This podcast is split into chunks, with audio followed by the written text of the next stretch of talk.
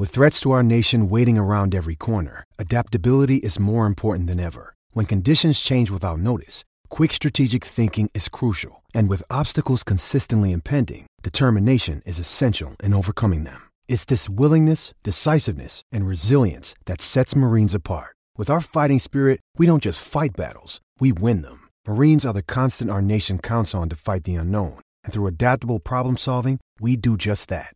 Learn more at marines.com. It is Ryan here, and I have a question for you. What do you do when you win? Like, are you a fist pumper?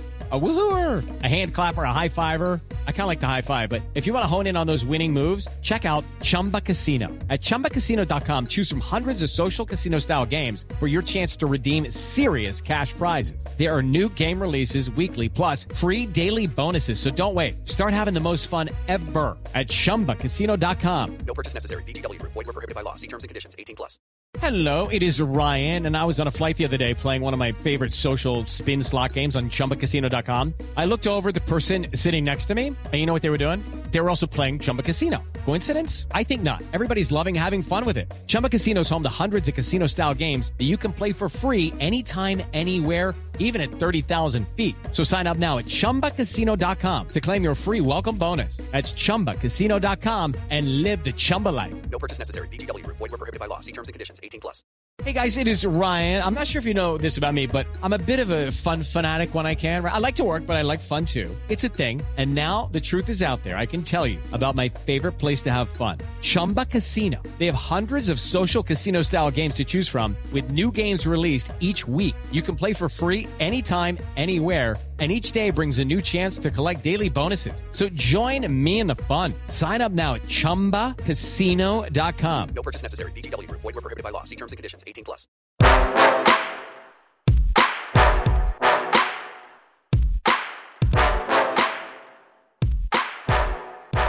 Welcome back to episode 74 of the Red Seat Podcast. This is your host, Jake Devereaux. Today I am joined for the first half of the podcast by Matt Collins, and then we are later going to be joined by a special guest, Ian Cundall, the Director of Scouting at Sox Prospects. Uh, Matt, welcome back to the show. Thank you. It's good to be back. So since you've been back, Matt, uh, the Red Sox just wrapped up a 21 and 7 start where they had 19 wins in the month of April. Um, if you haven't heard yet, that is a franchise record for the team in the month of April. Um, there's not a whole lot to complain about with this club, uh, even though we, we tend to find things too on this podcast. Um, the Yankees are just three games back of the Red Sox, and the Red Sox have played 500 ball over their last 10 games, uh, where the Yankees have played 9 and 1 ball over those last 10 games. So let me ask you the first thing are you surprised the Yankees are this close considering the start that the Red Sox got off to? Ah man, the Yankees are fucking good. I don't know. Um, I think it's way too early. I mean, it's it's weird. There's a lot of people focusing on standings right now, and it's. I usually don't really look at standings until at least June. So the Yankees are good. I'm not surprised they're winning a lot. I don't know. It seems way too early to be checking up on the standings after every game, unless you're like rubbing it in the Yankees fans' face, and then you could do that. But I don't know. The Yankees are good. I expect them these two teams to be close all year. Yeah, I expected it to be close too. I guess um, with a borderline historic start for the Red Sox, I sort of expected there to be a little bit more of a gap, but the Yankees are just playing outstanding. That lineup's great. Um, it's going to be a battle between these teams all year, and, and to that note, Matt, I do have a bet with a, a Yankees fan, a certain Yankees fan from the Bronx who I play fantasy baseball with about the division. So uh, I periodically will get texts from him with uh, the updated standings. So. Um, but oddly enough, whenever the Red Sox pick up a game in the standings, I don't get a text. that I'm very surprised by that. yeah, yeah, it's it's funny he doesn't like it both ways. Um, so one of the things I want to talk about with this team is injuries because the team has suffered a few of them recently. Um, there's a lot of bouncing back and forth to the DL that's going to be happening soon, um, and all of that is going to have roster implications. So the first and sort of the biggest injury concern we should talk about is Mookie Betts, who's out with a hamstring injury. Uh, it was said he was going to be available off the bench uh, on Monday, um, but he didn't actually get into the game, and he was supposed to be in the lineup today, Tuesday, as we record this on May 1st. However, the lineups came out without him on it. Uh, how concerned are you about this lingering, Matt? Not concerned. Um, he's playing tomorrow. Cora said that with it being a day game tomorrow and night game tonight, he was going to have to sit out one of them, and he decided that they would be better off with him sitting tonight and playing tomorrow afternoon. I don't know if he said why, but he said he is available off the bench and uh, he should be in tomorrow. So if he's not in tomorrow's lineup, I'll be a little more concerned. But right now, as we speak, I don't think it's that big a deal. Yeah, that makes a whole lot of sense. Give him another day's rest and you know see see where it is at that point. Um, JD Martinez does draw another start in the outfield in his stead.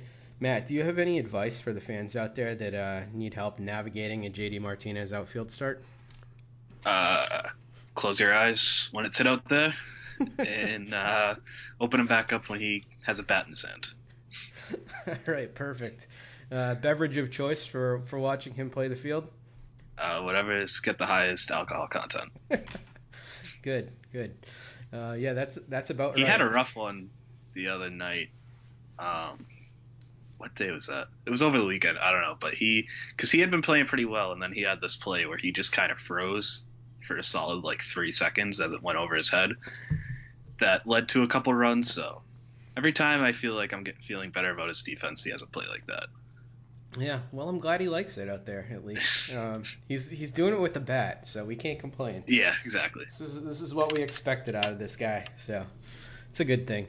Um, so many of our listener questions that we got tonight are about the uh, the defense of uh, Eduardo Nunez, something that you've talked about a little bit, and I think it's fair to say that he hasn't looked great. We know he's not a great defender as it is, but he has looked like that knee is still bothering him a little bit at times. I want to tell you something bizarre though before we go into this. So Fangraphs uh, rates players by their defensive value, and it, you know it encapsulates a bunch of different things. But right now, the second best defensive player on the Red Sox team is Eduardo Nunez, uh, according to Fangraphs, uh, which is sort Wait. of hilarious to me. Are you talking about the defense column? Yeah, Yeah, that uh, that counts positional adjustments. Like, oh. I mean, I don't want to. Defensive metrics at this point in the year are garbage, anyways. But I think they're Like always his- garbage. well, yeah, but especially right now. Uh, but I mean, even if you look at like UZR and DRS and stuff, I'm pretty sure he's negative.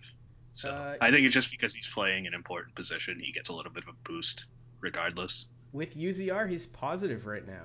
Oh, Jesus Christ! All right, Yeah, forget it. I I- don't understand that. I, don't- I don't know why he is. In range factor, he's positive. Uh, in UZR, he's positive right now. He's positive in range factor. The guy can't move.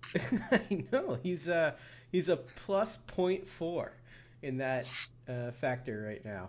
Uh, No, no. You're looking at third base. Oh, well, where did where do they list him at second base here? Uh, second base is up one. He's minus one in range factor, minus 1.1 in UZR, Oh, thank God. minus five defensive run. Yeah, because he's not bad at third base.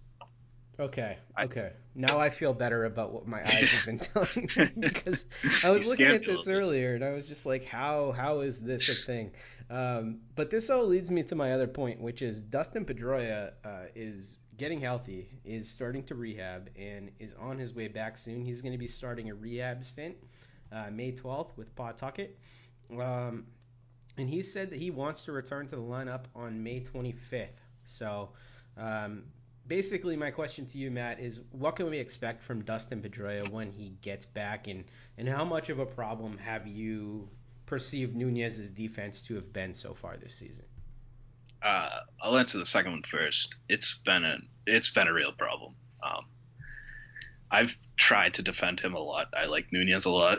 His defense is really bad at second base. He he can't play there, and it sucks because they don't really have like like I just said. He's good at third base. That's where he should be playing. Obviously, they already have a third baseman, so um, Pedroia is going to be a huge upgrade in the field. And given what this lineup can look like when everybody is firing, it doesn't matter so much what Pedroia is going to be at the plate. I don't expect a ton, maybe league average, would probably be like the peak of my expectations for him at the plate. But that defense is going to be such a big upgrade that he will be a welcome return. Yeah, so just to put that in perspective, now that I know how to read these stats, um, Dustin Pedroia was worth 7.7 defensive runs, it seems like, uh, on Fangraphs metrics last year, playing on sort of a bum knee as it was. Um, and Eduardo Nunez at second so far has been worth negative 0.7. So that that alone says says everything you sort of need. Yeah, that's a that's a fairly big swing, I would say. Yeah, yeah, definitely. It's it's good to be on the positive side with those things. But I mean, how big of a deal is that for this club? Because when we were talking about the season uh, before the year started, um, we were identifying infield defense as potentially one of the downfalls of this team. And Mitch Moreland hasn't been great there uh, when he's got to play at first base. Uh, Hanley hasn't been great there, but first doesn't matter that much. But it's really I don't know has I- been above average. I don't know if I agree with anything you just said. Really? I think Hanley's been pretty good. I think Moreland's been fine, and I think Devers has been average-ish. I think the coaches are talking up him up a whole lot, and he's made some nice plays, but he's still making those young guy mistakes, throwing balls when he shouldn't, kind of making the wrong decisions, being too aggressive. Um, I think he'll come around, but right now I don't think he's anything better than average. So currently, Moreland and Ramirez grade out as the two worst players on the roster defensively, aside from Andrew Benintendi. Yeah, well, that's another thing where it's the positional adjustment. I mean, first basemen just don't have defensive value. Right. Yeah. I don't know. I mean, I think I there's been a few plays where, uh, I mean, Hanley's made some really nice stretches. He's been a little more athletic than I was expecting him to be at first base. So I don't think he's winning a Gold Glove or anything, but I think he's definitely holding it down fine. Yeah. You know what? These defensive metrics are questionable at best. Yeah, they're poop. Yeah, I just I really don't like them because when you look at it like so last week on the podcast when I was talking to Brian Joyner about this, I mentioned that I thought that Hanley has looked pretty good there at first base as well. I thought Moreland's looked fine this year. I think Devers has looked mostly fine. I guess I forgive him a little bit more um, than you do. Um, early this year, I just think that the things that I've seen from him where he's messed up are things that he can sort of adjust back from as as he gets a little bit more experience. Yeah, I mean, I'm not super worried about him. I'm not like saying they need to move him across the diamond or anything, but just based on results, I think he's been a net negative, maybe average. What have you thought about Bogart so far defensively? Same, about average. Yeah. I think I think a lot of people have extreme positions on him both ways. Um, and I just I think if you have an extreme position either way on him defensively, you're wrong. Okay. He has some weaknesses and he has some strengths, and he's you can do better at shortstop, but you can also live with him playing there every day. Yeah, he's totally passable. I think is a is a good way to put that. But I think it's fair to say that when Pedroia comes back, infield defense is not going to be a weakness, at least on the team. I think it's going to be just totally average. Mm, I think there's still going to be some plays where we get frustrated, but I mean it'll definitely be better. Nunez is definitely the weakest link. I think that's a totally fair statement. Yeah, that's for sure. Um, another guy who's going to be due off the DL soon is Brock Holt, who's due to be activated on May 8th if everything is fine by then. Um, by this time, since Xander is already back, you know, if they don't DL anybody, they I assume they could DL Nunez if they really thought that something was going on with his knee at that point. But do you expect any roster decisions to be made when Holt's able to be activated? I mean, I would assume it would be Lin going down. That's my assumption as well. I'm just wondering if they're going to try and finally deal with this Swihart thing. Well, yeah, that would be the other. Um, that would be the other option. I wouldn't be terribly surprised if that happened, but I don't know. I think it, they might wait till Pedroia comes back just to see if they need that body and to give them a little more time to maybe gauge some interest around the league. Yeah. Yeah, that makes some sense, and maybe see what what uh what Pedroia is like when he comes back as well. Well, once Pedroia comes back, they don't really have that luxury. But I mean, they can watch him at rehab and see what that's like. Yeah, yeah, that's true. Um, man, this this this Blake Swihart thing, I just want it to end. We're gonna we're gonna spend no time on Blake Swihart today because we spent a half a, half an hour on him last time. Um, so we're done with that. Um, Tyler Thornburg is rehabbing in Pawtucket. Uh, he threw successfully yesterday. Um, when is he going to be due back, Matt? Uh, I don't know. I don't think they've set a timetable on him. I'm assuming they're going to give him a long rehab start or stint. Um, let me see, because it's a similar situation to Carson Smith last year, where he missed so much time that you don't want him to like. This isn't a guy who's going to throw two rehab outings and then come back to the bullpen, you know. Right. Um, so I'm assuming he's going to be at least a few weeks. Carson Smith threw 11 rehab outings last year. That sounds about right. So that would probably be about 20 days. So I would expect him back by the end of the month. Um, that first outing was definitely encouraging, though.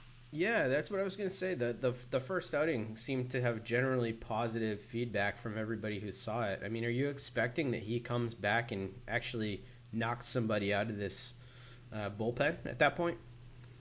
I mean, he's definitely, yeah. I mean, he's going to be back unless he gets hurt again. They don't really have another choice. So, um, I don't really know how they're going to deal with this and Steven Wright coming back. I'm writing about that later this week, but I don't really have a good sense. There's a lot of options, but none of them are something I feel good about.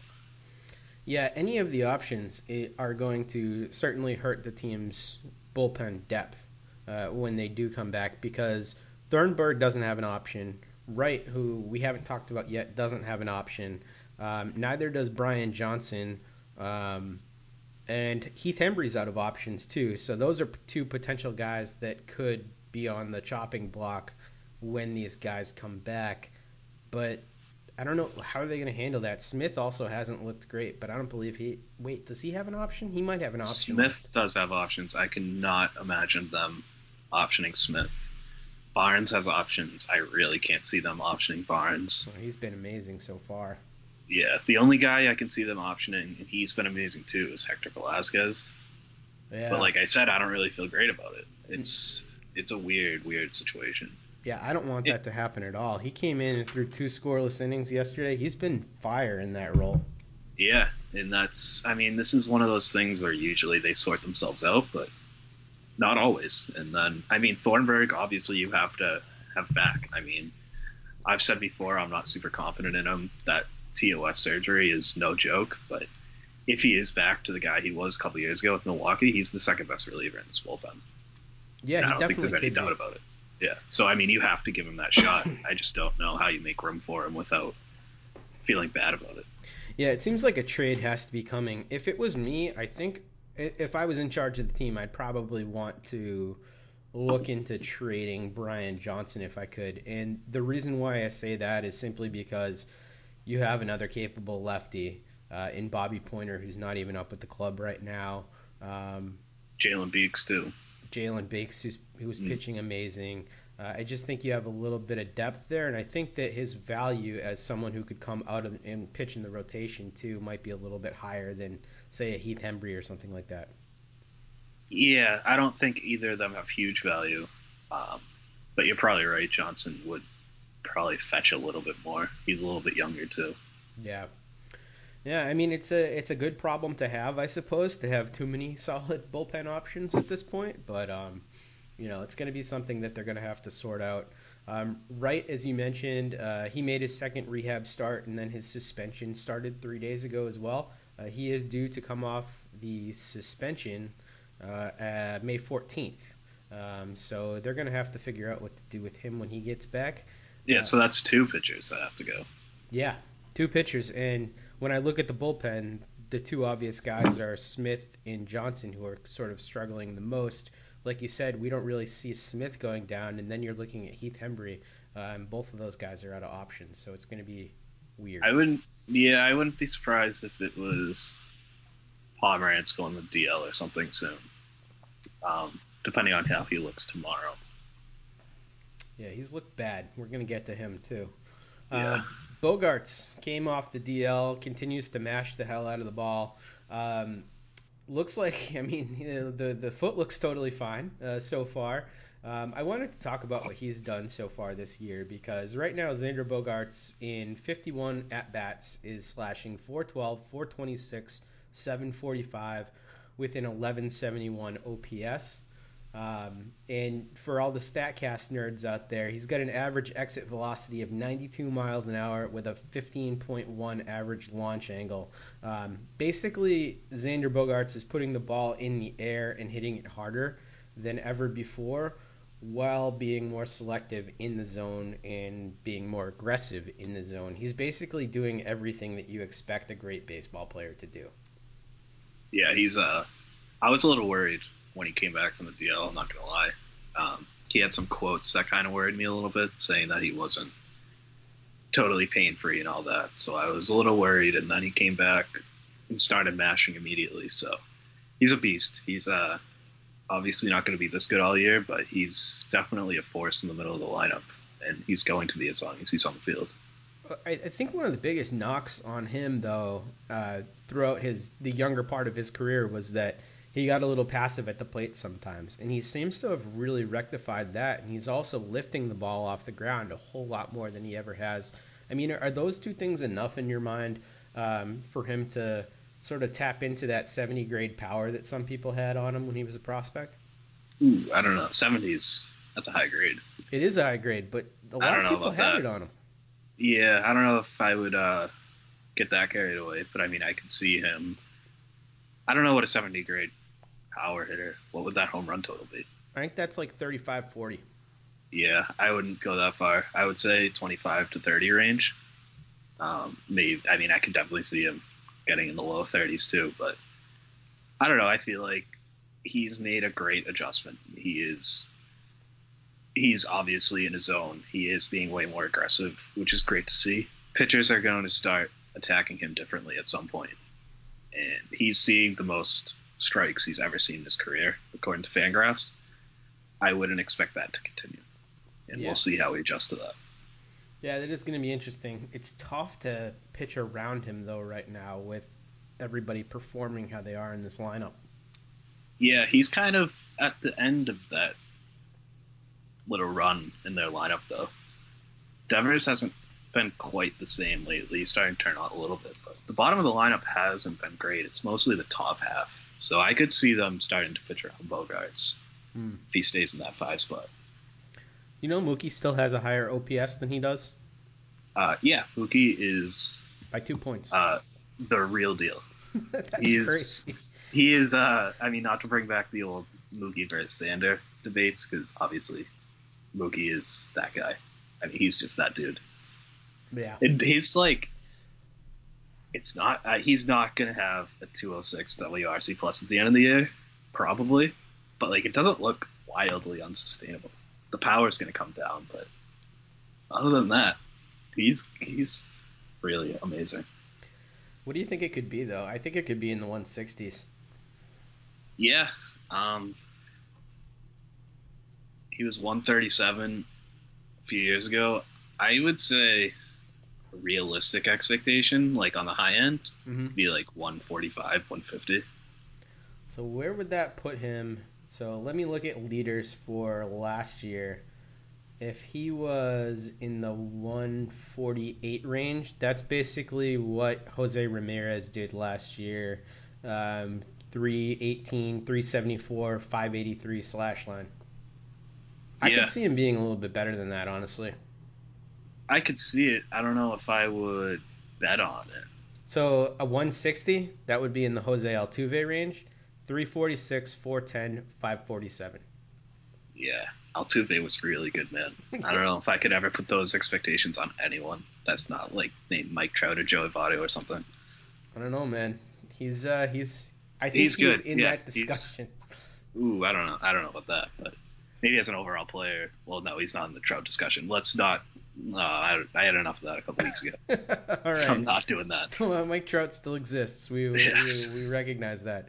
Uh, okay, but get excited about Betts and Bogaerts. Uh, it seems like they're finally both doing it in the same season, which is amazing. Uh, I want to talk about the biggest strength on the team so far this season, which has been the rotation.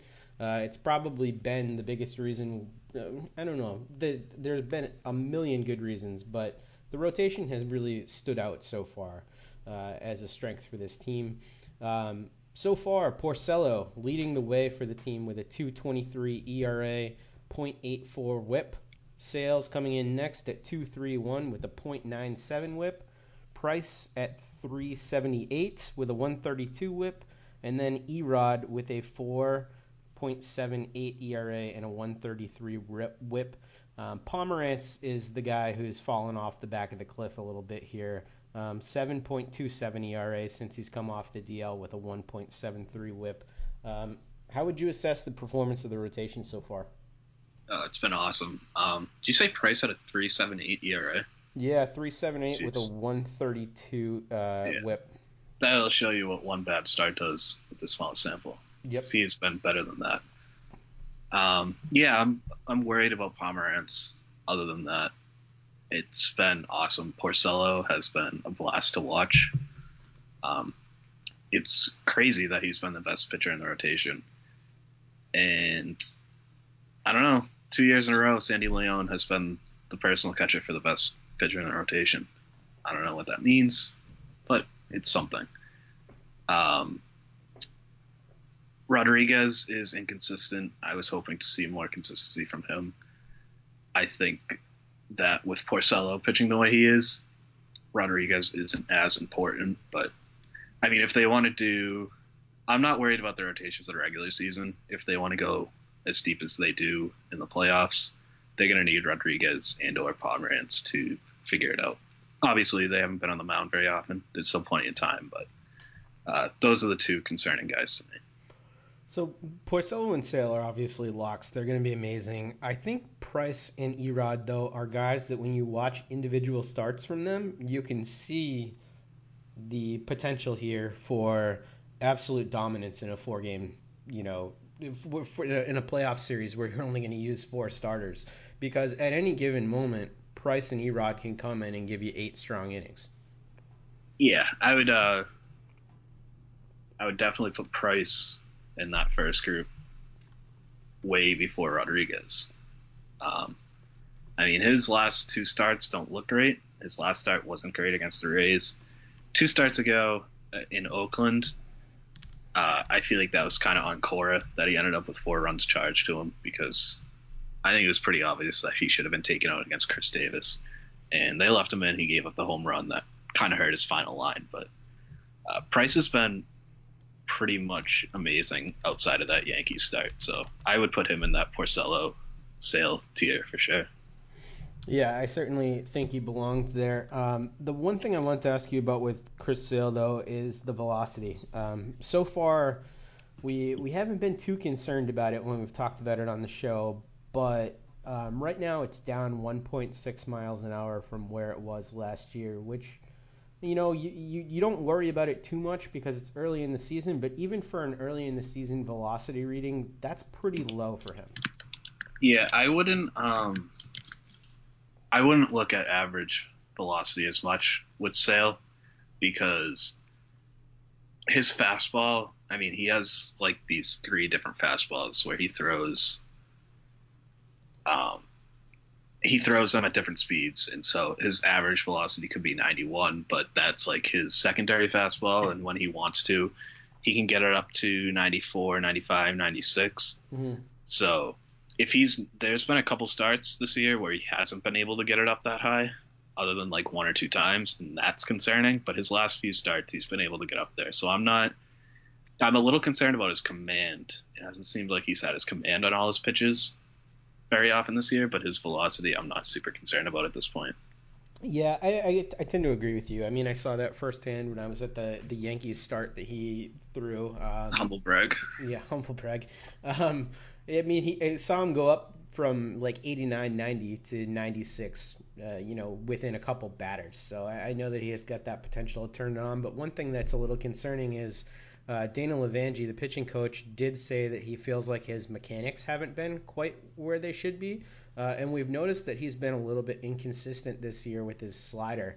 Um, do you think there's anything to be concerned with there, or is this just something that he's going to get ironed out? I I think he's gonna figure it out. I mean, the results have still been pretty unreal, and I mean, this is him with bad mechanics. yeah, 231 ERA and Yeah. under one whip. yeah, he's striking out I don't know a million batters per nine. I don't know. I'm not super concerned. Yeah, no, it's pretty good. I I think you're right about that. Not a lot of concern here, but I, I want to talk about Eddie one more time. Um, some of the numbers are pretty cool for Eddie though right now. If if you look at his strikeout rate, he's striking out more than a batter per inning.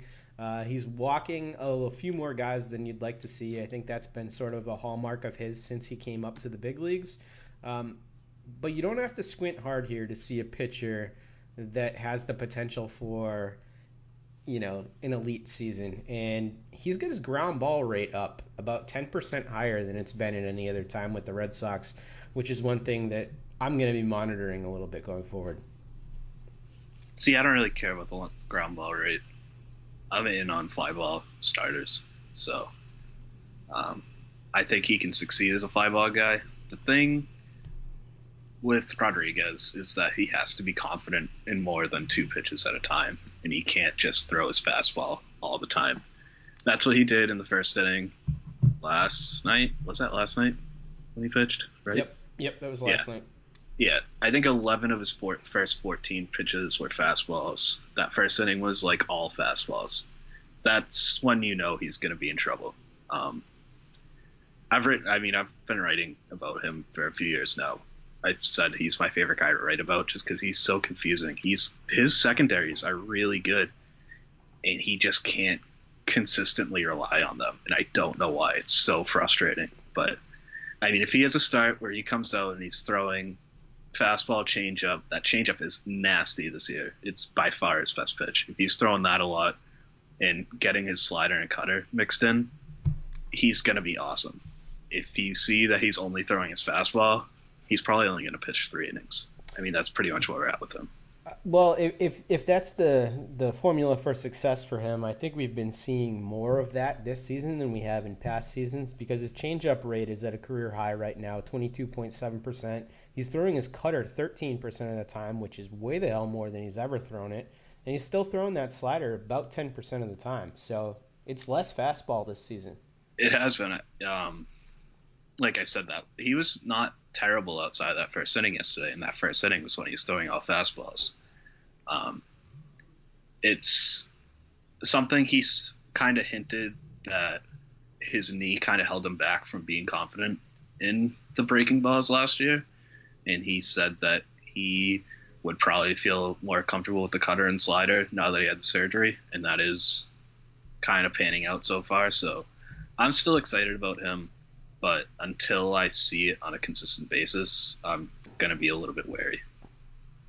Yeah, I think that's fair. Um, he's certainly the guy with the ceiling, but we, he needs to have it all going at the same time for it to work. So, yeah. Um, should we get to some listener questions here? Yeah, sure. All right, so we're going to do some listener questions now, and then after the listener question segment, we are going to have Ian Cundall of Sox Prospects come on.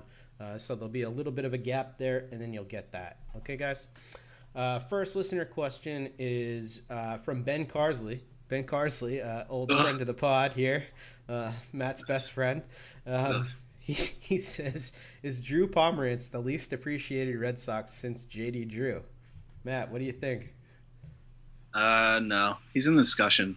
I still say Clay Buchholz and Jacoby Ellsbury Oh, are more underappreciated. They won World Series, so you would think that they would have a little bit of a buffer, but they don't. They are despised, and it makes me sad. I actually like JD Drew more than I like Ellsbury, and I like Ellsbury more than I like Clay Buchholz. So Well, I that- don't like Clay Buchholz at all. Uh, Buchholz is so. I was definitely on the Buchholz good train, but I mean Ellsbury is my favorite Red Sox position player ever. But that So- JD Drew home run though. Yeah, yeah. But I mean, Ellsbury stealing home. Tacoby Well, it's pretty square. Bellsbury. Yeah, Jacoby Pellsbury. He's like the best looking guy in the world. No, I mean I think Pomeranz is definitely up there, and if he pitches well in a World Series run and still is treated like this, then I would say he's probably at the top of the list. But I mean, Buchholz is seen as like this soft guy, and then he came out in 2013 and was throwing like 85 miles an hour and clearly hurt, and still gutted his way through a good World Series appearance, and that earned him zero credit. So that always made me a little sad. His inconsistency though made Drew Pomeranz's inconsistency look quite consistent. Yeah, the dirty little secret about Drew Pomeranz, though, is that he hasn't really been inconsistent, except for this year. Yeah, no, I, I think Pomeranz has been good for his time. I like here. Pomeranz a lot. Yeah. Yeah. I think I don't know. Maybe I'm not as tuned into the lame stream media as I was during like the Buchholz and Ellsbury years. What a hipster. So I don't know. I don't. I don't know. Maybe I don't know what people. I feel like people like Pomeranz more. I don't know. I don't know. His face is kind of weird. Looks kind of like a thumb. Yeah. He looks like a It's a thumb. weird. It's a weird thing to say. Yeah. You know, maybe it's Ellsbury has a good face. Ellsbury's got a great face. I don't know why people don't like him more. And I thought JD Drew had a stoic face, but certainly a handsome guy. Yeah. I Yeah. guess. I mean, Clay Buchholz had a good face. no, he didn't. Clay Buchholz looks like a meth head. Ah, you get against methods, Jesus. All right. So next question, um, Tom Pringle. Uh, he asks us, uh, "What is our favorite Red Sox spoonerism?" And he gives us these options: Hawk Brolt, Buki Metz, Bander Zogarts, Landry Sion, Calix Aura, or choice of your own. None of those are good. Do you have any of your own that you think are good? Yeah, Pooh Dromerance. Pooh. Dromerance? Yeah. I mean, that's the only good one. I like that. What would uh the best one would be Mitch Moreland because it's Mitch Moreland. Yeah, no, that's such a lame joke. I was gonna say that, and then I was like, no, that's that's super lame. I'm Keith glad I Hembree did it was, for is the same joke. Yeah. Um, what would uh what would Dustin Pedroia be? It would be Poston Dedroya. yeah, it doesn't really roll off the tongue. No. You know what? If I had to go with any of these, I, I think I would go with Calix Aura. That that he put out there. I mean, which of these is the, they all stink, right? That's what I said. Yeah, I don't know. Let's let's let's go with yours. Pooh Dromerance. There we go. Pooh. Jake Kostick asks us when Thornburg comes back, which reliever is the casualty, and why is that choice a mistake, and who should go instead? This is uh, this is what we were talking about. What Yeah, is your what is is- your actual guess for what happens when this occurs? Well, so I guess. I mean, it depends. He's probably gonna come back after right. So You're right about that. yeah, good one. um, I don't know. I'm gonna say somebody's gonna go to the DL, and then Velazquez is gonna get optioned. I hate that. I don't like it either. But So I who think should that's go what's gonna happen. instead? I think I don't really like the idea of trading Brian Johnson, if we're being honest.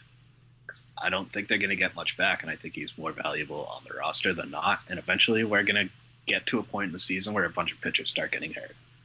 It's going to happen. So But you don't have a choice, Matt. I would option Velazquez. I think I would. Wow. I Okay, so keep the depth. Keep the depth, yeah, I guess. Wow. I don't feel good about it though. No, I don't like that, but I don't like not having depth either. But I just, I guess my thing here is that when you look at the Pawtucket roster, there are so many guys who could come up and be potential relievers for your team who still do Yeah. have options. But they So- could also be bad. I mean, I'm like the biggest Jalen Beeks fan in the world, but He's amazing. he is. I like him a lot. I don't know that he's going to be able to come up and like be Brian Johnson. Mm. Johnson is like steady. He's steady, but he's not great. I mean, he's got a mid four ERA right now. He's I don't he's care. fine. Yeah, right. I mean, I watch him. I feel confident when he's on the mound. All right, all right. Uh, next question here comes from Trevor Shackles. He says, "Is there a worse defensive second baseman in the league than Nunez right now?" I don't know. I haven't looked into this. Is there anybody who grades out worse than him? I don't know. Uh, I did look into this actually, and no, not like on a per inning basis. Although he has like way fewer innings than anybody else that was up that high, so I didn't actually do the math, but I'm assuming he is the worst. He is the captain of suck, but I still love him. I, I like him a lot, but he is like super bad. It's like every game there's one play where you're just like, what what are you doing, bud? Next question here comes from Jorge, and he says MFK, Ellsbury, Papelbon, and Dice K.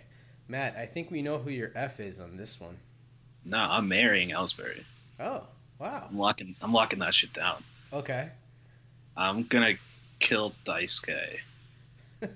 and I'm gonna I'm gonna I'm gonna go ahead and fuck Jonathan Papelbon. He's a he's a madman. That'll probably be a pretty wild night. So we'll go with that. Oh man, I, I think I would uh, I would go with uh, marrying Dice K, uh, spending a lovely evening with Jacoby Ellsbury, and uh, killing Papelbon. Papelbon is awesome, man. He was awesome. He's, in the like- conversation for best Red Sox closer of all time. I think he is. I don't think it's much of a conversation.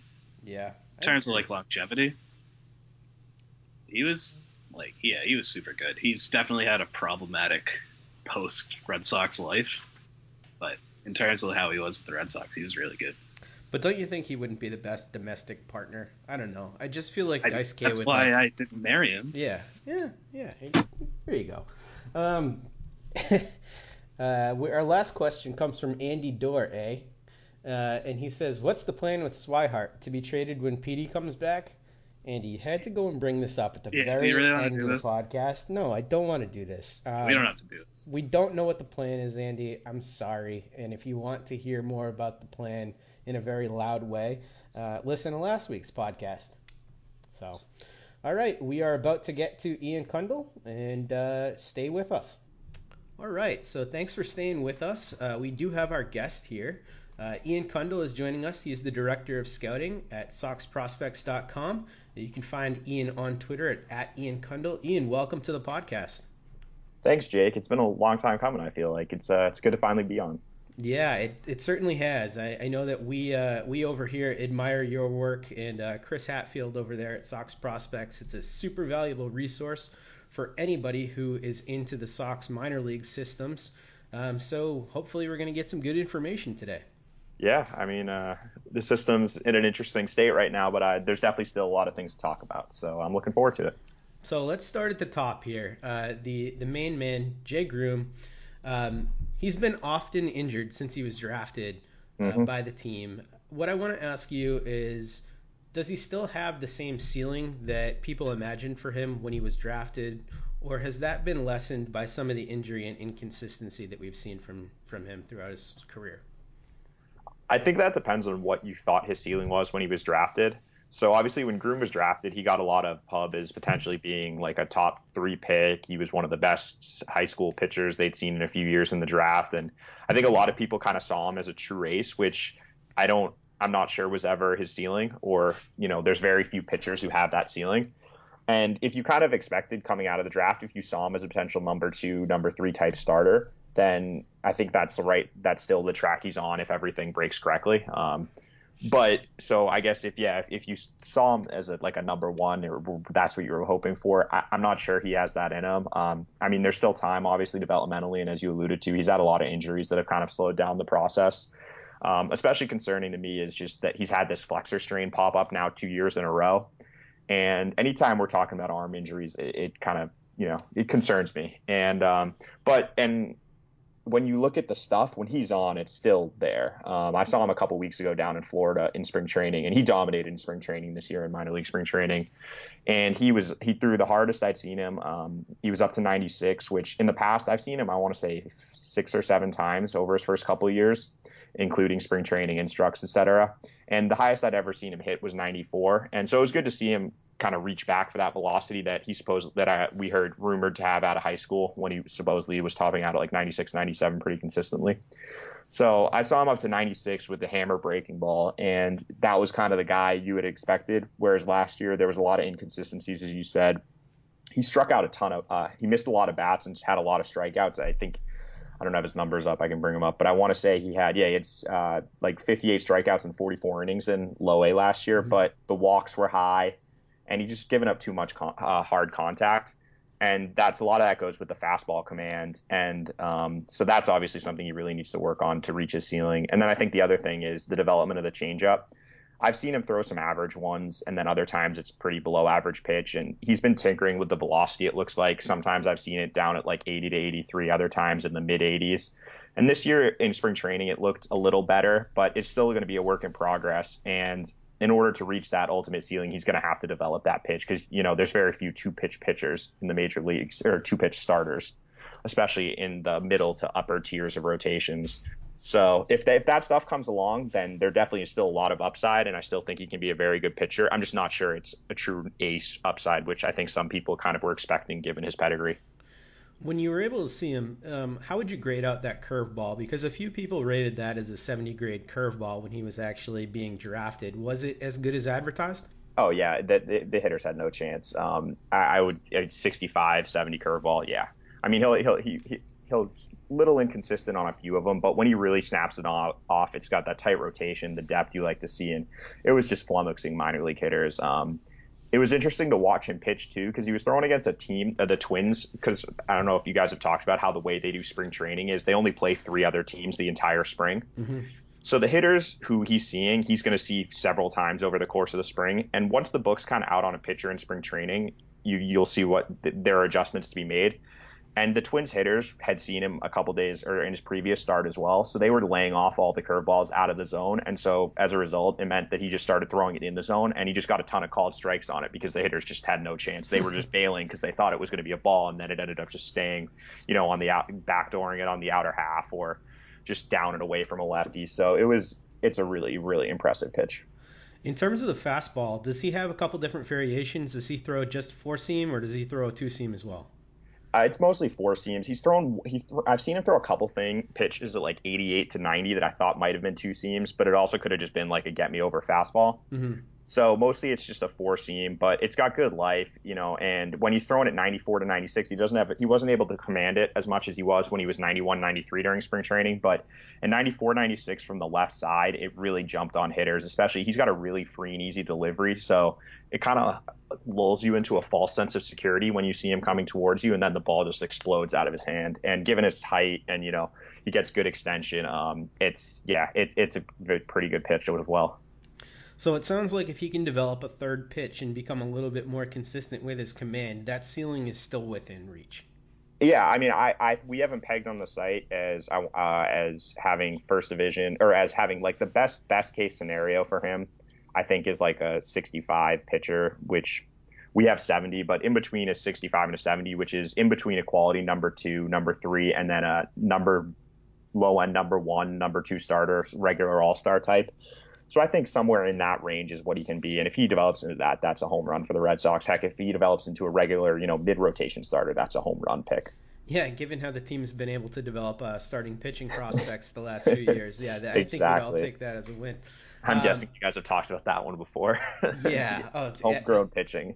ad nauseum on this podcast, that's for sure. Um, one of the things that was surprising to me was that when rankings came out, there were a a bunch of different sites that actually had Michael Chavis ranked above Jay Groome, which um, I think was surprising to you guys over at Sox Prospects as it well. Was. Um, and Michael Chavis uh, just got that 80 game suspension. Uh, a lot of people are upset saying that this is going to hurt his trade value, uh, things like that. I know that you guys over at Sox Prospects weren't particularly concerned. Um, can you tell me why people shouldn't be concerned about Michael Chavis in this 80 game suspension? Yeah, the 80 game suspension. There is something concerning about him missing time, but it's not to do with the suspension. It's to do that he had another injury. That's the more concerning thing to me is that um, he keeps getting hurt, and you know it's a couple years in a row now. He hasn't played a full. He played most of last year, but then the year before he only had like 300 at bats. Um, he missed a, some time in 2014 as well. So that's kind of the more concerning thing. With the suspension, he's going to miss 80 games. I mean, it's a couple, so it's two months or three months in Portland, but he'll still be back well before the trade deadline. And teams kind of know what he is at this point. They know the questions, they know what he needs to work on.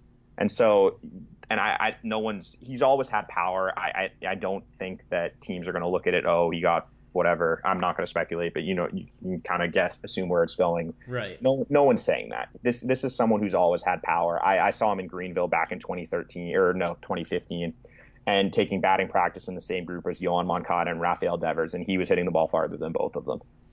Yeah. And so, so- so power's not a question No, for this guy. It's for me, it's just it's about the defense, and that goes back to the injuries, um, where the injuries he's had have kept him off the field. You know, we saw him last year in spring training; he wasn't playing, he wasn't uh, throwing the ball, he was just taking ground balls. And I'm not sold he's a third baseman long term, and I think that's the bigger question teams have. And you know, he'll be back on the field in what I think it's mid June. I want to say is about when the 80 games is up, Yep. end of June. So the, he's going to have a few weeks to get in the field and kind of show what he can do. And that's going to be the thing is he needs to get out there, be healthy, number one, and then show that he can make contact. Um, he's not going to strike out as much as strikeouts are all right to a point, but he needs to make contact in order to tap into his power. And then the bigger thing is just he needs to show that he can stick at third base because the black if he can stick at third base, the bat becomes pretty valuable. If we start talking about moves to different positions, it's not so much because first base. I mean, I, I think he's undersized for first base personally. He's about five ten, I would say five five ten, five eleven at best. Kind of a short, stocky frame. You don't see many first basemen with his size, and I don't think he's athletic enough to play left field. So you're kind of stuck with moving him to first base. And then if you're a first baseman in the major leagues, the, the bar's pretty high at the bat, so it puts a lot of pressure. So he needs to just go out there and show that he can stick at third base, and I think that's kind of the most important thing for when he comes back. Yeah, all those are legitimate concerns, and I think that's why I was so surprised to see him, you know, above Grom on some of these lists. Um, because where is he going to play? That's that's sort of a big Mhm. part of this equation. When you're talking about players that have issues making contact, and then guys who you're not sure where they're going to slot in, because at third base he hasn't been particularly impressive, and it's hard to imagine him being that successful at second base either it's it's there there just are so many more questions than you'd want to have from your number two prospect at this point. Exactly, and and that was the thing. That was what surprised me, as you kind of alluded to in the introduction. Um, I when it comes to Groome Grom, I'm not still not sure how you pronounce it, but um, when it when it with him, you know, you can kind of you know what he is. You can see what he is if everything breaks right. You see the ceiling.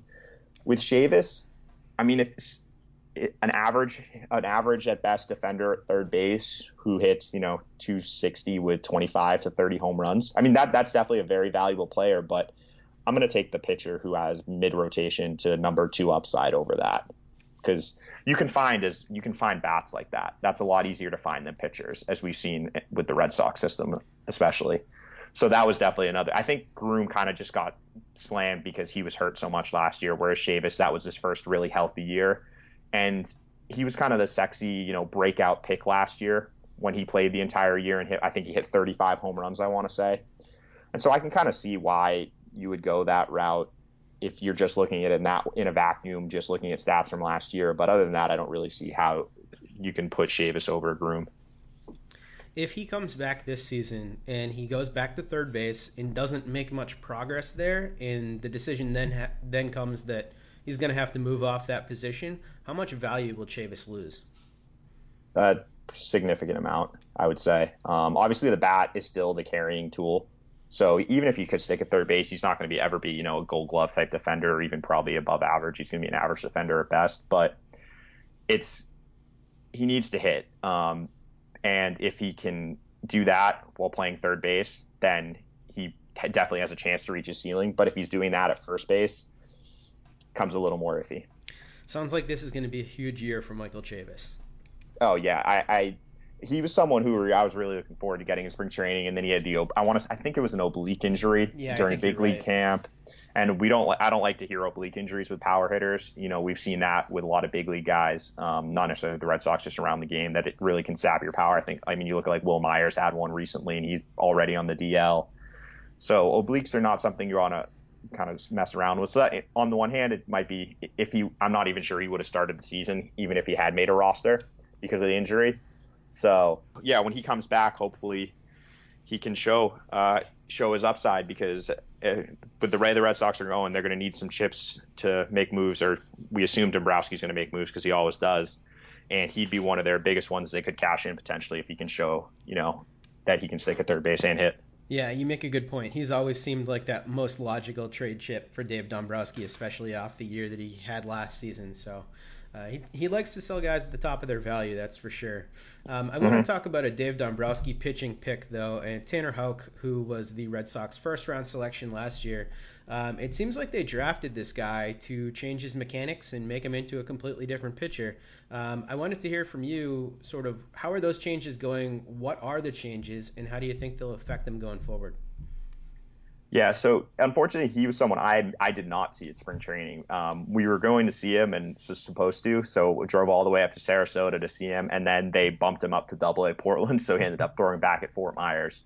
So Chris was able to see him, um, and the changes, the main changes he made was that he changed his arm slot. Uh, I don't know, I have we have some video on our player page of him um, and in the scouting articles from last year. But he he used to throw from a low three quarters, kind of sling it arm slot, um, kind of similar to how the arm slot that Chris Sale throws from, just picture it from the right side. Mm-hmm.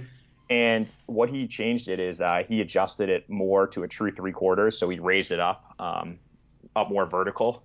And it, which is interesting because a lot of how it his stuff kind of played when I saw him last year was that it's a really difficult arm slot to pick up if you're a righty, especially because you know when you're coming from that low arm slot, you're coming across your body, a lot of moving parts because he's a, he's a big guy. He's about six foot five, 220. We have him listed as, and they've kind of gone to a more you know traditional three quarters arm slot. Um, he's not really throwing his two seam or sinker as much as he used to, and he's become more of a fastball, uh, spike curveball guy which is interesting because last year he was kind of a two seam sinker slider guy. So he's just remaking your entire his entire arsenal and delivery, which you don't really see for college pitchers. That's more, more something we've seen with high school guys. Um, like Michael Kopech's a pretty good example of someone who the Red Sox he came in the first year they let him throw with his normal delivery, and then the offseason they tinkered with it and kind of cleaned up a lot, and we've seen what happened to Kopech now. But Houck has come out with his new delivery, and the velocity is still the same. Uh, during spring training, when Chris saw him, he was up to 97. Uh, you know, he was 95, 97 um, for some, dropping down into the low 90s when he was throwing his two seam.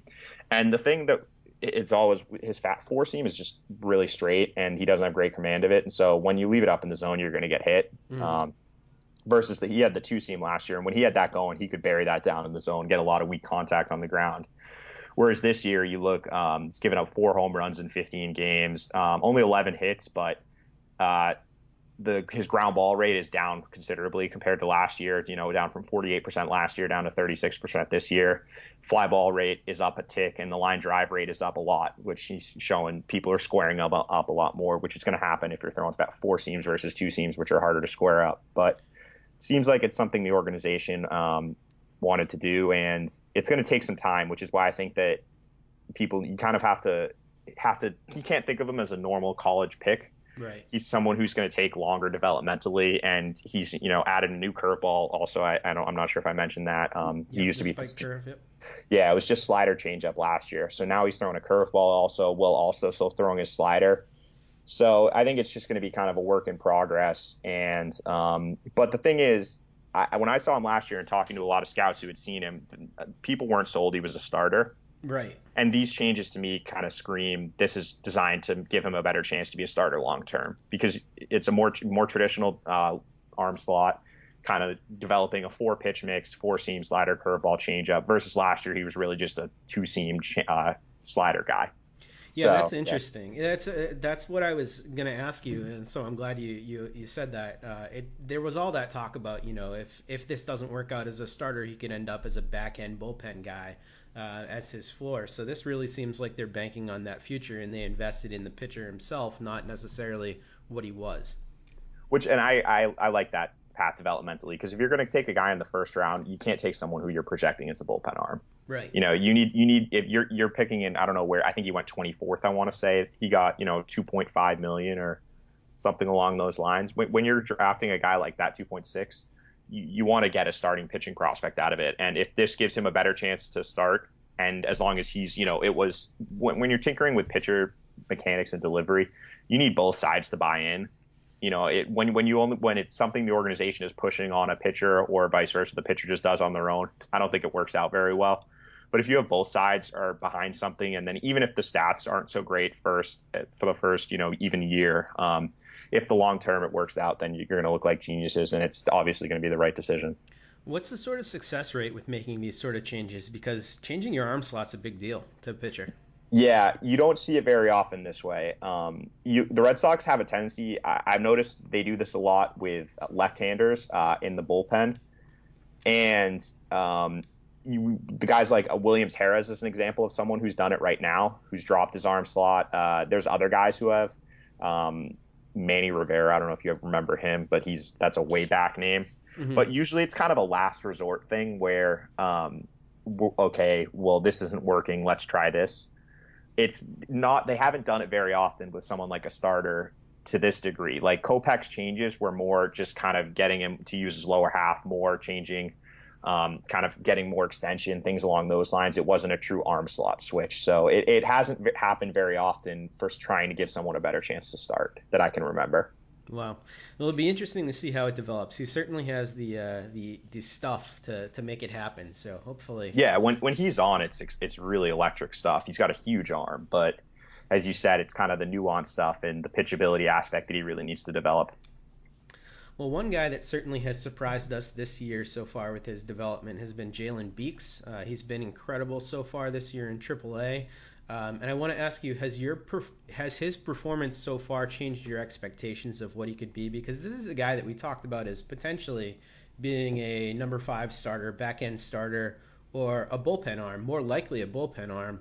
Does this change his major league role in the future? I'm going to hedge a little bit. I apologize for this because I haven't yet seen him this year. Um, but if he can miss bats like this, and the key is he can he can hold velocity. I mean, and he's working pretty deep into games. I was looking at his game log, um, not not his first two games, but last two games, six innings and five and two thirds. If he's holding velocity and missing bats the second and third time through the order, then yeah, potentially could um, bump him up to more like a back end starter type. The thing that's just tough with Beeks is just there's no physical projection. You know, he's five foot ten, five foot eleven and for a pitcher, it's just you, you, don't see many pitchers that height who are starting pitchers. Um, right. You know, you look at like someone like Marcus Stroman's five nine, um, and other than that, I can't think of anyone under six feet who's a starter. Maybe Sonny like, Gray. Sonny Gray, yeah, okay, yeah. there's another one. But um, it's just a very rare thing, and so when you kind of see that body type, that's the first thing that screams bullpen. But I mean, I, I know there are, there are plenty of scouts I've talked to who do think he can be a starter, while there are others who think he's better suited, kind of how the Red Sox are using Hector Velazquez and Brian Johnson right now, mm-hmm. in that swing man. You know, you can make a spot start, but you can also come out of the bullpen and give you three innings to bridge if a starter gets knocked around early. And I, I think that role is kind of becoming more more accepted in baseball as being an actually extremely valuable piece. And I do wonder if that is ultimately how he could be best suited. Like he could start, but I think the stuff, based on what I've seen in the past, now obviously this could all change, you know, and if next time I see him in a couple weeks. But in the past, it's just he's just got a bunch of average-ish pitches with more velocity um, than someone like Brian Johnson, though. You know, his fastball, I've seen him up to 95 before. And you know, he does have the changeup. The changeup, his changeup is, I would say, is a little better than average. And um, he's working. He's added. He's scrapped his slider. He's added the cutter in 2017, which I do like that change also. So he's definitely tweaking things, and he has four pitches. It's just is any is one of them going to be developed enough to be a complement to his fastball to allow him to turn the over order at the big league level? And that's, I think, still the question is, you know, can he get through the lineup two or three times and hold his stuff, um, given he's undersized and the mechanics, well, he's made considerable progress with them. You know, there was a lot of effort and a lot going on with his arm, and he had a trunk twist and rocked back and had a bunch of stuff in his delivery. He's done a really good job of cleaning that up over the course uh, each year. He's kind of improved, and so I, he has a much better chance of starting now than he did when he first signed.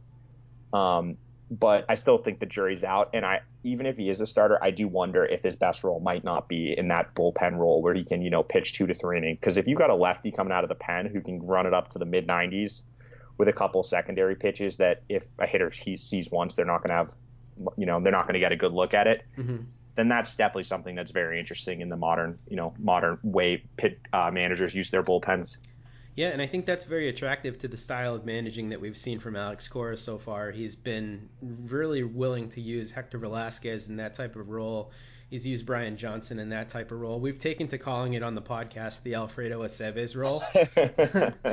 Just cause, I like uh, that. Yeah, yeah, we we love the Alfredo Aceves, but yeah, Jalen Beeks could be electric in that role, especially you know if your starter only goes three or four innings, have him come in and um, you know, be that sort of a swing guy. That, I mean, that saves the whole pen, right?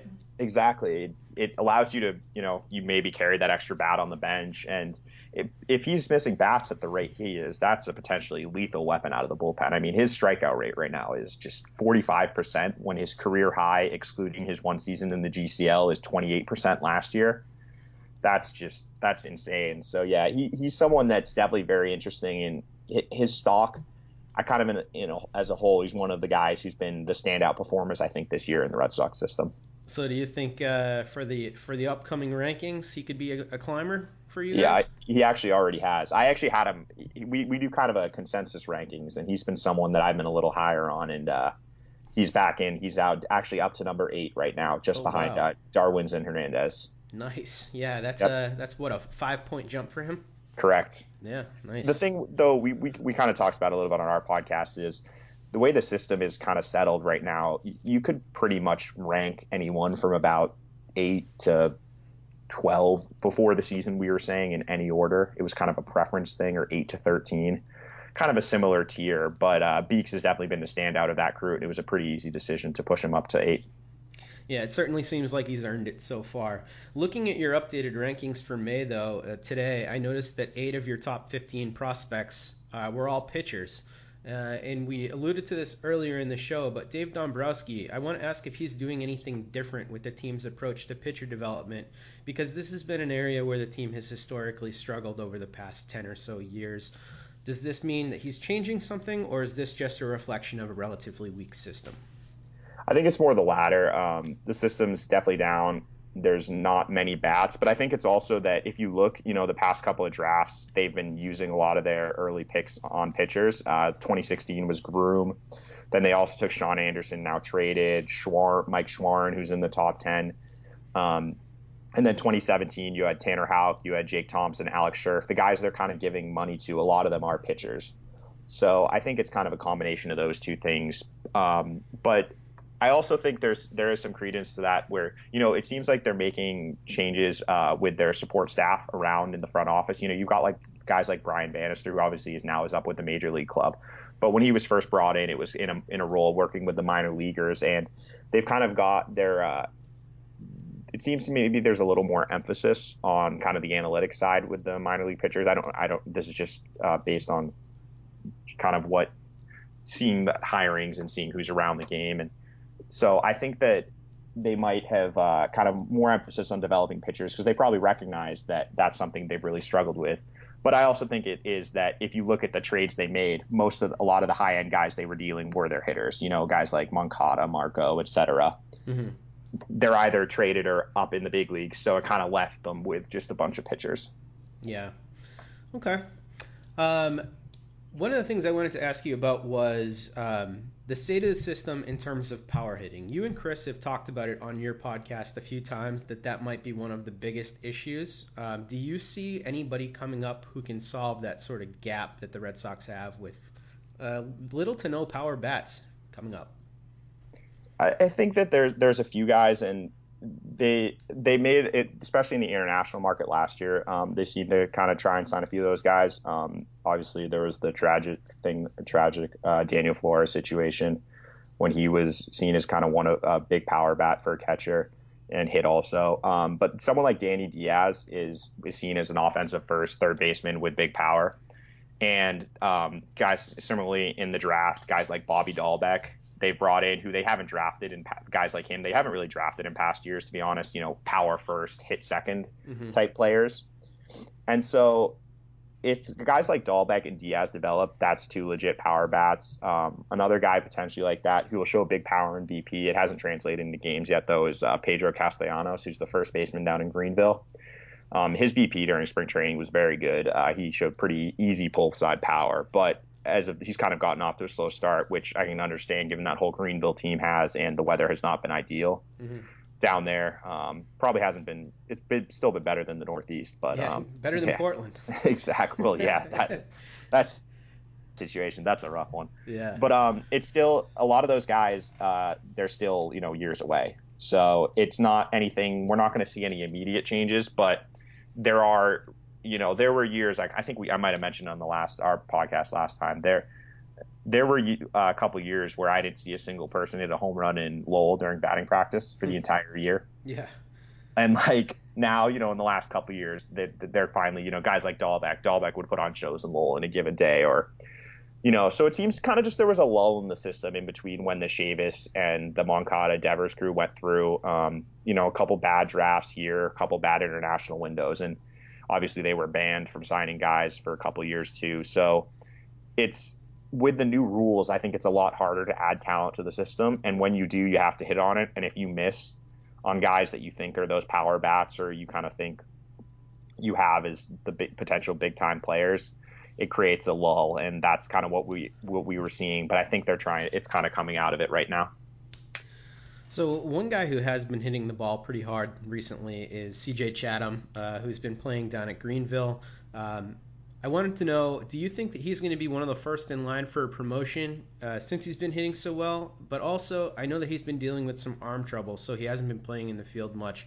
What's the status with Chatham? Yeah, I, I, I don't think he's going to get promoted until he's playing the field. And um, I was talking to someone who's actually down in, in Greenville, uh, seeing Greenville right now, and he during infield today he was just not throwing at all still. And so I, I don't know if, as you said, if it what what the situation is there in regards to um, the injuries. They've been really tight-lipped on that. But I know uh, he was coming off uh, the major surgery last year to his groin. I'm almost positive, Mm-hmm. or hamstring, sorry. And I don't know if that's still something that's lingering or what the deal is there. But I, I don't think he's going to get promoted until he's playing the field, um, especially because up at uh, up in Salem right now at shortstop they have someone in Santiago Espinal who is I actually uh, pretty really like um, in terms of one of the like the middle middle tier prospects in the system, and they also have I I'm pretty sure they have a full DH spot right now too. Yeah, they have Kyri Washington DHing, so if he can't play the field, there's not much point into getting him out of Greenville. So until he can prove that, I, I think he's kind of stuck in that area. And Is what he's doing with the bat impressive right now at Greenville, or considering the fact that you know he's a second rounder, is this just sort of what you'd expect? yeah, I would. I, he given that he's technically, I mean, he's not really repeating since he didn't play last year, but a 23 year old guy with his pedigree should be able to hit low A pitching. Um, it's not really. I'm not going to be looking really at his numbers or how he's g- going up to the plate until he gets uh, a little higher in the minors, given his age and how much it, more advanced he should be than the guys he's facing. Have you seen him in the field? I have, yeah, I saw him in Lowell a bunch. I, he's good at he's good at shortstop. You think he can stick? Yeah, which is a little surprising because he's six four, but Right. um, he's got a plus arm. Uh, he's not not the, he's not a great athlete, but he's and he's not that he's not that fast, but he's got good ins really good instincts and he's got really long strides. You know, when you're six four, helps you. He can uh, if you have a quick first step and you get you can read the ball off the bat, he can really close range down very quickly um, and charge the ball really comfortably and the footwork's good, good hands. So yeah, I, I think he could be like a solid average to, to like a 55, 60 defender at shortstop. Wow, yeah, that could be a future utility guy for sure. Exactly, especially if he, because I think he has he has the arm to play third base. I think you could probably put him at second base, maybe even in the outfield. And so yeah, it's just the question is the bat, because he doesn't have much power at all. He doesn't really have a swing geared to power either. And so it's how much is the bat going to develop, and obviously the health. You know, this is the second straight year. Um, he's had pretty significant injuries, or sorry, third year in a row. Because if you remember, right before he signed, uh, he fractured his thumb in the regional when Oh, he was yeah. at Florida Atlantic. So he missed a bunch of time his first year. He missed basically all of last year, and he still is not playing the field this year. So we're running on three straight years now with some sort of injury that's kept him off the field in some capacity, which is obviously not ideal. Man, you got to feel for the guy at this point. You just want to see him out there playing. Exactly. I'm sure it's probably it's way more frustrating to him than it is to you know anyone looking on it from the outside too. So Yeah. hopefully it's something that kind of figures itself out soon, and we can get him out there and see him in the field because I, I know either Greenville, Salem, wherever he ends up, could definitely use him.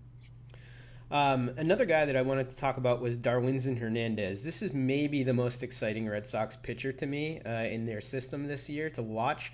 Uh, reportedly, he added a new slider. I want to know, have you seen that pitch, and what is his ceiling now that he's added that pitch? I did see it in spring training. Uh, he only threw three of them, of course, in the game we were at. Um, so it wasn't a good look. It wasn't much of a look. Um, what, from what we saw, it looked kind of like an average pitch, but we've heard reports uh, that it has looked much better in other outings. So I, it's something I kind of need to see it. Um, as for his ceiling, I don't, unless the slider develops into like a wipeout plus, you know, 60, 65 pitch, I don't think it really changes the ceiling. Um, I kind of saw it, it with him. It's going to come down to fastball command. Mhm. You know, he misses a ton of bats, and he's got a big arm. You know, I've seen him up to 97 before from the left side, and this year he's got 19 strikeouts, 16 innings. Last year it was 116 and 103, but 12 walks and 16 innings. Um, well, first actually with him it's control. First, we need to figure out the control, but then move on to the commands because you know it's all well and good if you're topping out on high 90s with a couple average to better secondaries, but if you can't throw strikes or quality strikes, doesn't do you any good. Right. And so if he can take steps forward with the commands um, and the secondaries continue to improve, and even if the slider only develops into like an average-ish pitch, I think he could be a mid-rotation guy. Um, that's I think the ceiling. Um, most likely, if you had to tell me, ask me right now, I would guess that he ends up as a middle reliever, kind of a seventh inning guy, not a middle, eh, like a seventh inning arm, seventh maybe eighth inning arm, especially if he's up to 97 um, and shows that way, especially in the bullpen too, he could focus on one of the secondaries. But I, I do think he has a chance to start. It's just it's going to take some time, and my concern is he's 40 or he's Rule Five eligible this offseason. Oh, wow. Yeah, so he's going to have to be added to the 40 man. He will be added, but that's going to start the option clock. And you know he's in Salem right now. I would guess maybe he ends the season in Portland if everything goes perfectly right. But the clock's going to start ticking next year when it comes to developing him as a starter. So they might kind of their hand could be forced in a few years where they have to kind of make a decision: do we continue on this route or do we try to put him in the bullpen? Because the stuff definitely would play in a bullpen role. Well, that's one guy I'm going to be tempering my expectations a little bit on. I think I got a little over uh, overzealous with the Darwinzon hype. I mean, I like him a lot. I, I think that we have him like number seven in the system, um, and I think he's definitely he's a very intriguing guy. It's just it's still raw, and the combination of he's still pretty raw, but he's also been in the system for five years, Right. or this is his fifth year.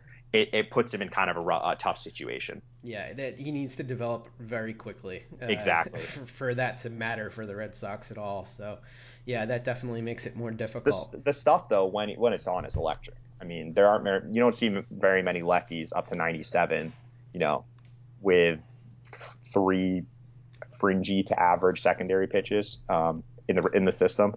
So yeah, it's it's just it's going to be a work in progress, but um, we, what we're going to see, I guess.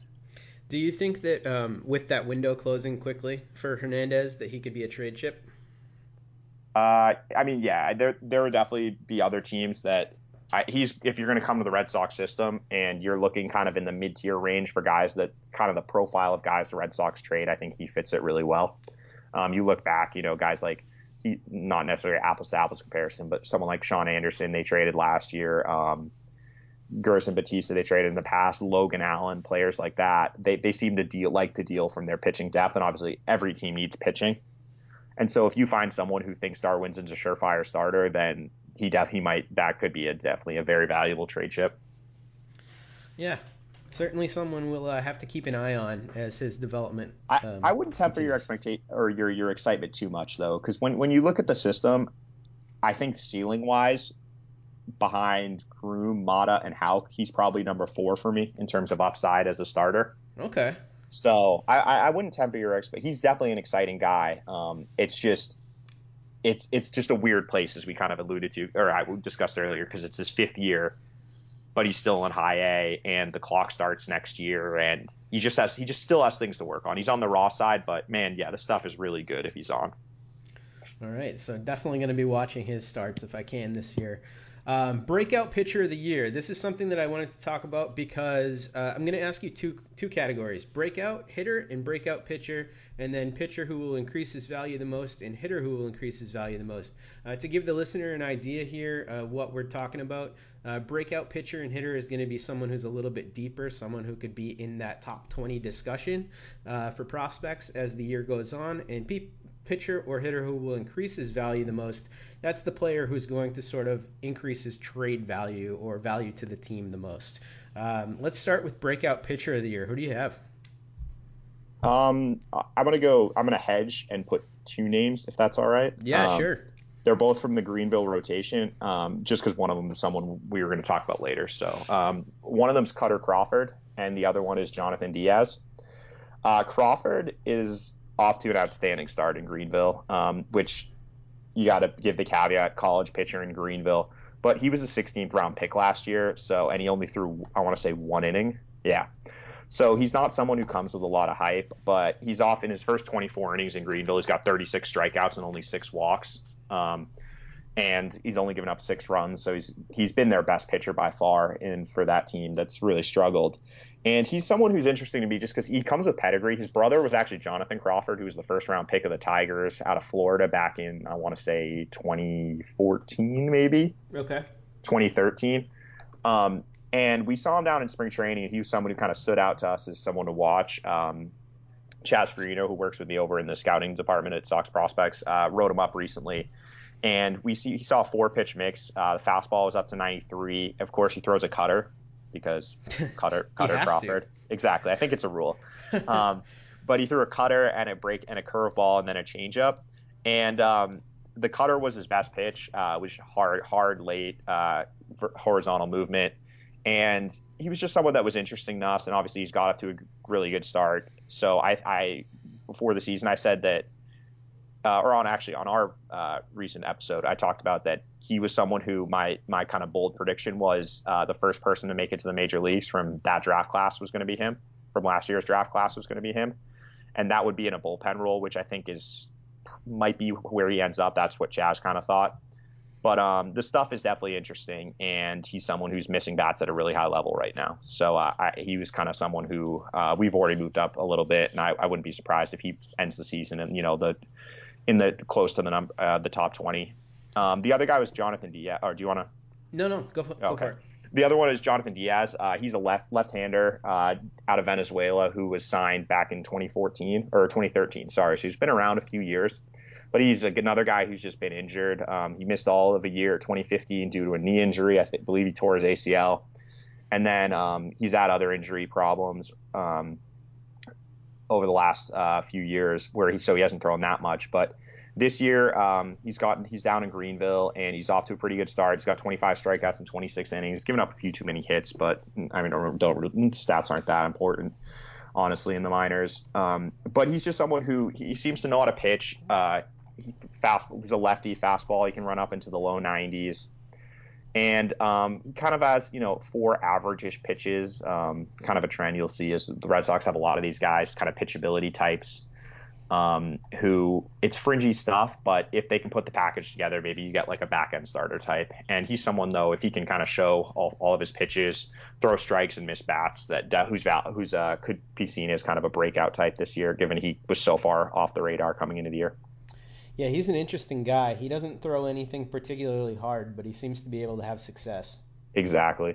And I, I, mean, I'll give the Red Sox credit. They might not have had uh, necessarily develop starting pitchers over the year, but they definitely have guys come out of nowhere um, to make big league impacts. You know, you look at last year, Robbie Scott, or was it two years ago? It was Robbie Scott started. Yep. Um, Robbie Scott, Ben Taylor last year. This uh, this year is Bobby Poyner. You know, they've found kind of guys. They've had guys come from completely off the radar to making major league impact, and so uh, you never know with these type of guys. All right. So how about on the hitting side? This one's going to be a little tougher. Um, the bats in the system are, are uh, definitely on the light side. Um, But if you're looking for a guy who could move into the top 20, um, if he gets off to a strong start, I think uh, someone like Tyler Dearden is uh, a good example of that. He's he's in extended spring training right now, um, but he was just pretty interesting when we saw him down in spring training, just because of the tools. It's very raw. He's a Northeast high school guy. He's from New Jersey. Um, drafted in the 29th round last year, got a sign for 140k, but he looks the part. He's you know six foot two, 175 pounds, good athlete, uh, projectable frame, long limbs. He's got a lot of development physically to do, but um, I've seen him show some pop in BPN at games. Uh, he can move a little bit, average-ish arm. I like the swing, so he's someone to me who, uh, if he, he's, I think he's going to go to Lowell and if he shows that uh, you know as a 19 year old he can go to the Penn League and hold his own, then he's someone who I think will be uh, rising the charts, especially given the lack of depth in the outfield in the system. What's the swing look like right now for a guy like that? Um, he's he, he knows what he's doing. Uh, the lack of strength hurts him a little bit, uh, mm-hmm. limits the bat speed some, but uh, he's got that nice little slight left-handed uppercut, get, gives him some loft in the swing. I saw him drive a home run uh, against the Twins deep to right center and then he hit a double later in the game to left center. So this showed some ability to use all fields. Um, but it's obviously, you know, it's a lot of it's going to depend on how he goes physically because right now he's a very skinny on the skinny side, given his, you know, he's six foot two, but listed 175, which is generous, 175 pounds. So we'll see. At 19, it does seem like he's a guy who has the frame that he could probably bulk up a little bit more, though. Oh, for sure. There's a lot. There's definitely projection, and he's a, he's a good enough athlete that I think he could sustain added weight, and he's already got some feel for it. And I like how the hands work. So if he adds strength, um, and the bat speeds, you know, is there, then definitely someone to watch. Cool. Um, all right. So pitcher who will increase his value the most this year? Sorry, muted for a second. Um, that one for me is going to be uh, Mike Shawaryn. And you might be wondering why uh, someone in the top 10 is that. But Shawaryn's in Portland, and if he proves he can be a starter, then his value is just immensely a lot higher than it is now. You know, right now he's kind of stuck in that similar Jalen Beeks role or mode last year projection where he's probably a swing man. Some people think he can start. Some people think he's more of like a fifth, sixth inning guy or, you know, a long relief type. If he can prove that he's a starter, and again, he's off to a strong start in um, Portland, then that's definitely something that's really interesting. Um, as we've talked about at nauseum, the lack of uh, Red Sox ability to develop starting pitchers. Um, he could be kind of that homegrown guy, and he's on the cusp of, of being, you know, in the range of a call up. Not this year, maybe at the very end potentially, but sometime next year. And if he can prove this year he's a starter, then he could be a very valuable piece going forward. He's someone who I've had a little bit of trouble sort of pinning down what he could be when he came up to the big leagues. Um, what's a comp that you think Red Sox fans might know that Mike Shawaryn could potentially be like when he gets up here? The one that's I don't really like doing comps with someone people have mentioned to me before is Vance Worley. I don't know if you oh, remember yeah. him with the Phillies. Yep. Um, they both wear the glasses too, which just one of those things. I don't know if that's part of the reason, but um, glasses comp. Know, yeah, exactly. Uh, kind of like a back end starter type swingman role, and um, Shawaryn, he he's off to a great start this year, and obviously he had a lot of pedigree coming out of Maryland um, back in I want to say it was the 2015 season. Yeah, 2015. He was one of the best pitchers in college and kind of seen as like a potential first round pick.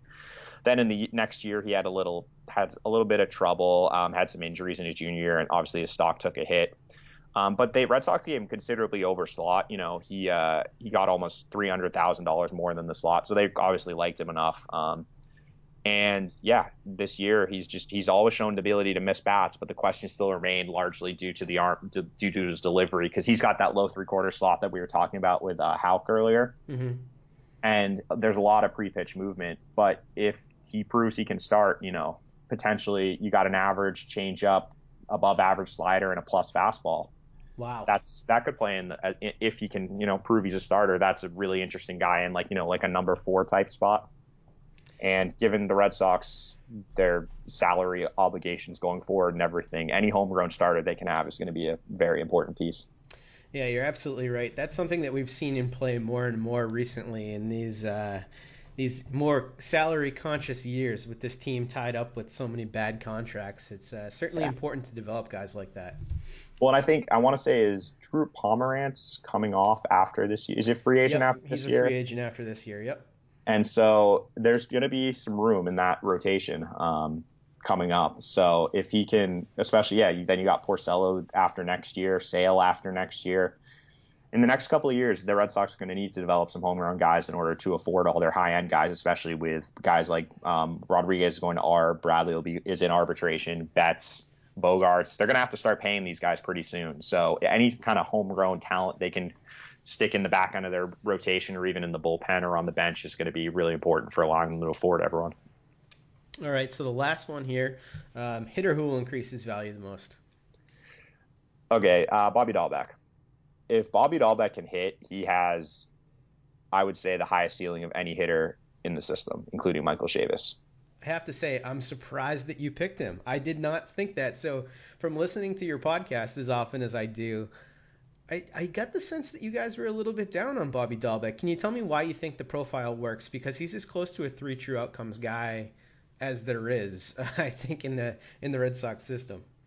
Uh, yeah, it's he's he's the he's the most un, I, uh, he's the most un Red Sox prospect they have in the system. They just don't really draft guys like him, the three true outcome. Like uh, he he belongs in the Texas Rangers system. Um, but it's just his raw power is immense. He is he's built like a linebacker, 6'4", 225, just jacked. Um, and it's easy. Like the raw power is like 70 raw power. I mean, I you could maybe even I wouldn't put an 80 on it, but it's 70 raw power. The home runs I've seen him hit in games, some of them are just they have no business being able to do that. Um, I saw him go like to right center about 440 in Lowell. Um, over there's like a Coke or a milk bottle in Lowell that is I don't know 40 feet up in the air, and he hit it over it. And it's just certain things like that that you you, you don't see hitters do very often. I'd never seen a hitter even come close to it. And talking with someone who had been going to Lowell for years, they'd never seen someone hit a ball like that before there. And his power is just he has if he can just make enough contact to hit even like 230, he's going to hit 30 35 home runs at the major league level. So, are we talking more power than a guy like Chavis? Oh yeah, it's it's also easier because he's he's you know he's kind of the prototypical power hitter. Right. He's a giant. Whereas Chavis is like 5'10. He's just Chavis is built his got that he kind of looks like a catcher to be honest. Chavis he's got that short stocky frame, just huge thighs, huge biceps. Whereas Dalbec is just it's just like he's just a specimen, you know, just six foot four. Yeah, as I said, just looks the part. And the problem is, as we kind of moving by the elephant in the room, is he has a lot of trouble making contact. Um, the strikeout rate right now is 33%, which is too high. And he's either, yeah, it's home, home runs, strikeouts, or walks. You know, he's got a pretty good batter's eye. It's just the swing is long, has a lot of holes in it. And, you know, when you're swinging, he doesn't really even swing for the fences, which is the funny thing. You know, it's just his swing. It's just the natural part of his swing Yeah. that it's just got holes in it. And, but he's got five home runs already in Salem, which in the early season Carolina League is one of the toughest uh, leagues to hit home runs in in all of the minors. Especially the Salem Park is huge, and it is very difficult to hit home runs there. Obviously, Chavis hit a bunch there, but I want to say Devers hit like four in double or in, in Salem when he was there. Wow. Okay, so that puts it in perspective. Let me see. I can bring it up. Uh, like guys like yeah, Betts. So Mookie Betts in Salem hit uh, hit seven home runs in his time there. Um, but Devers was the one. Where is it? He hit. Oh uh, no, sorry. It was 11 home runs, but it was 130 games. Uh, Dalbec has six in like 20 games. Oh my goodness. Wow. So yeah, the raw power, especially showing in Salem, is insane. But it's just he's hitting 210 Mhm. and you know even guys like Joey Gallo, um, you know Chris Davis, the extreme true outcome guys, those guys are hitting like 280, 300 in the low minors. So, are there any obvious things that he can do to sort of fix the length in his swing or make it a little bit more compact so he can make a little bit more contact? I I don't I'm not sure. Um, he changed his stance when he signed with the Red Sox, which is I think kind of what started working for him back in uh, 2016. Because if you look, um, he was really good his 2015, his sophomore year at Arizona. Then his junior year, he started to struggle. Uh, the power went, and he only hit like 260. And when he signed with the Red Sox, he went back to his stance that he was using when he was in the Cape League, um, which was he was started he started slightly open and uh, he kind of has, had his hands high, uh, big leg lift, and so he started doing that, and it really clicked. And that was the year in Lowell when he hit 390, seven home runs in 34 games, good for a uh, a 1,104 OPS. um, and that was where it really clicked. And part of that, I think, too, was also kind of not having to pitch anymore because he was a two way guy at Arizona. Right. He hated and, pitching. And he didn't like pitching. Yeah. And so now he could focus on hitting, and uh, it really clicked for him. But then last year, he had the hamate injury. Kind of a, a trend you're noticing. We're talking about hitter injuries with the Red Sox system. But um, he had a hamate injury last year, which I think required surgery. And um, yeah, and he broke his hamate. And obviously, that kind of really impacted his ability to hit last year and um, last year was you know 246 with 123 strikeouts and 284 at bats. So that's not great. And then this year, and that's you know a 38% strikeout rate. So this year it's even down from last year, but still it's 34% with a two whatever 215 average. You know he's just got to make more contact, and if he can make contact, that's a very valuable player because he's got a huge arm at third base too. It's like a 70 arm wow. which makes sense because he was up to 95 on the mound. And I think the glove is it's not a great glove again, um, but it, it would it would definitely play at third base, and so kind of that whole tool package was very interesting to me. Um, you know, you're looking at two well above average tools, then maybe another another average one. Um, he's well below average runner, but the hit tool is probably the most important one when it comes to him. Or is the most important one when it comes to him, and that's the one that at best you're looking at maybe if everything breaks correctly a below average tool. But if, as I said, if he does that, then he's going to hit 30 home runs at the big league level. And the and worst case scenario is that we all get to watch him hit moon shots for the next like three years in the minor leagues. Exactly. Well, yeah. The, the worst case scenario is he's in Portland in 2021 hitting 240 with 25 home runs. But you know, it's one of those things that if he ever can just figure out how to hit, he would skyrocket up the system. But the reason he's down, and you know, I think he's 10th maybe. Yeah, he's tenth right now. Is that I just I'm, I do not think he, he's going to be able to hit ultimately. So it's a hedge, but if he does, watch out. All right, so we're going a little long, so I'm going to get you out of here with two more guys. Uh, quick yeah. hits on uh, Roldani Baldwin, and then um, one more, which I'm going to leave a mystery. Okay. Uh, Baldwin, he's just coming. He was injured, um, coming off of I believe he broke his or fractured his wrist during spring training. I want to say, um, but he had a wrist injury and he's just getting back with Salem now. Uh, he's got some power. I'm not sure he's a catcher, and I'm not sure he can hit, but um, he's definitely got some power and kind of if he can if he shows he can hit enough, figure out the position later. But if he can catch it, it becomes pretty interesting. It's just I'm not I'm not I don't think he can catch. So that kind of kind of puts him in kind of a purgatory lane until he finds an ultimate defensive position. All right, and then the last guy I want to ask you about is sort of my pet interest, uh, Tyler Esplin. Uh, what's the deal with him? Uh, what's his future? Uh, he's someone we saw at spring training again. Uh, he was working out with the rookie ball guys, and I, I think he's he's someone who's going to be developed pretty slowly. Um, definitely on the raw side. He's very young for a high school guy. He's still only 18, even though he's been in the system for a year now. Um, so he's got some developmental time to go. But uh, he's got raw power. Um, we saw him during BP. You know, easy pull power, pull side raw power, and he's got a good arm, um, showing off out in right field. But uh, this he needs to work. Uh, bat speed is kind of fringy right now, um, and uh, he needs to work someone on the conditioning side. But if he can hit, then there's definitely uh, intriguing guy given the arm and the raw power potential. All right, that's someone who I'll be looking at this year as well. Um, Ian, thank you so much for joining us today. This has been a great look at the Red Sox system, and it seems like a system that certainly has some work to, to go uh, to get where they need to be. But um, it's on it's on a improving track. I, I, the steps they've taken, I think the last couple of years have been positive. Which um, not last couple of years, maybe in the last year or so since they made all the big trades has been positive, given how much talent they gave up and um, you know they've got some interesting guys, but it's just it takes time to develop guys and you know to fill those holes, and uh, that's kind of we're in that transition phase right now. Well, if you like prospects, you need to follow Ian on Twitter. Follow Ian on Twitter at, at Ian Cundall, I A N C U N D A L L. And also check out SoxProspects.com. Uh, Ian, you post up there as well. You put write ups. Um, what are some of the other things that people can find up there? Yeah, so we've got a we got a news page which has um, each morning there's a rundown of kind of the previous night's minor league action, and then that's also where our scouting stuff goes. Um, right now we're still uh, putting up stuff uh, based on the spring training trip because there's just so much material when you're seeing the system, you know, seeing the guys, um, everyone in the system over a week long period. But uh, pretty soon we're going to be starting having uh, scouting notes from the games on guys like Jalen Beeks, players like that. And then um, also we have uh, the rankings and the player pages. Um, each player in the system has their own dedicated page with scouting reports if we've seen the player, um, links to the articles, video, stats. It's got everything. So if, if you ever have any, if there's even an obscure player, we have a player page for them, so you can go check out uh, what we have on them there. And then the last thing is uh, the Sox Prospects Forum.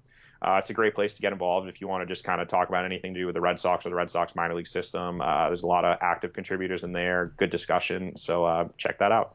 Is that where I can go to complain about the treatment of Blake Swihart? It is. Are, are your team free Blake Swihart, right? I am. I'm big time free free, free Blake Swihart. We had a blowout on the podcast about that last week, so.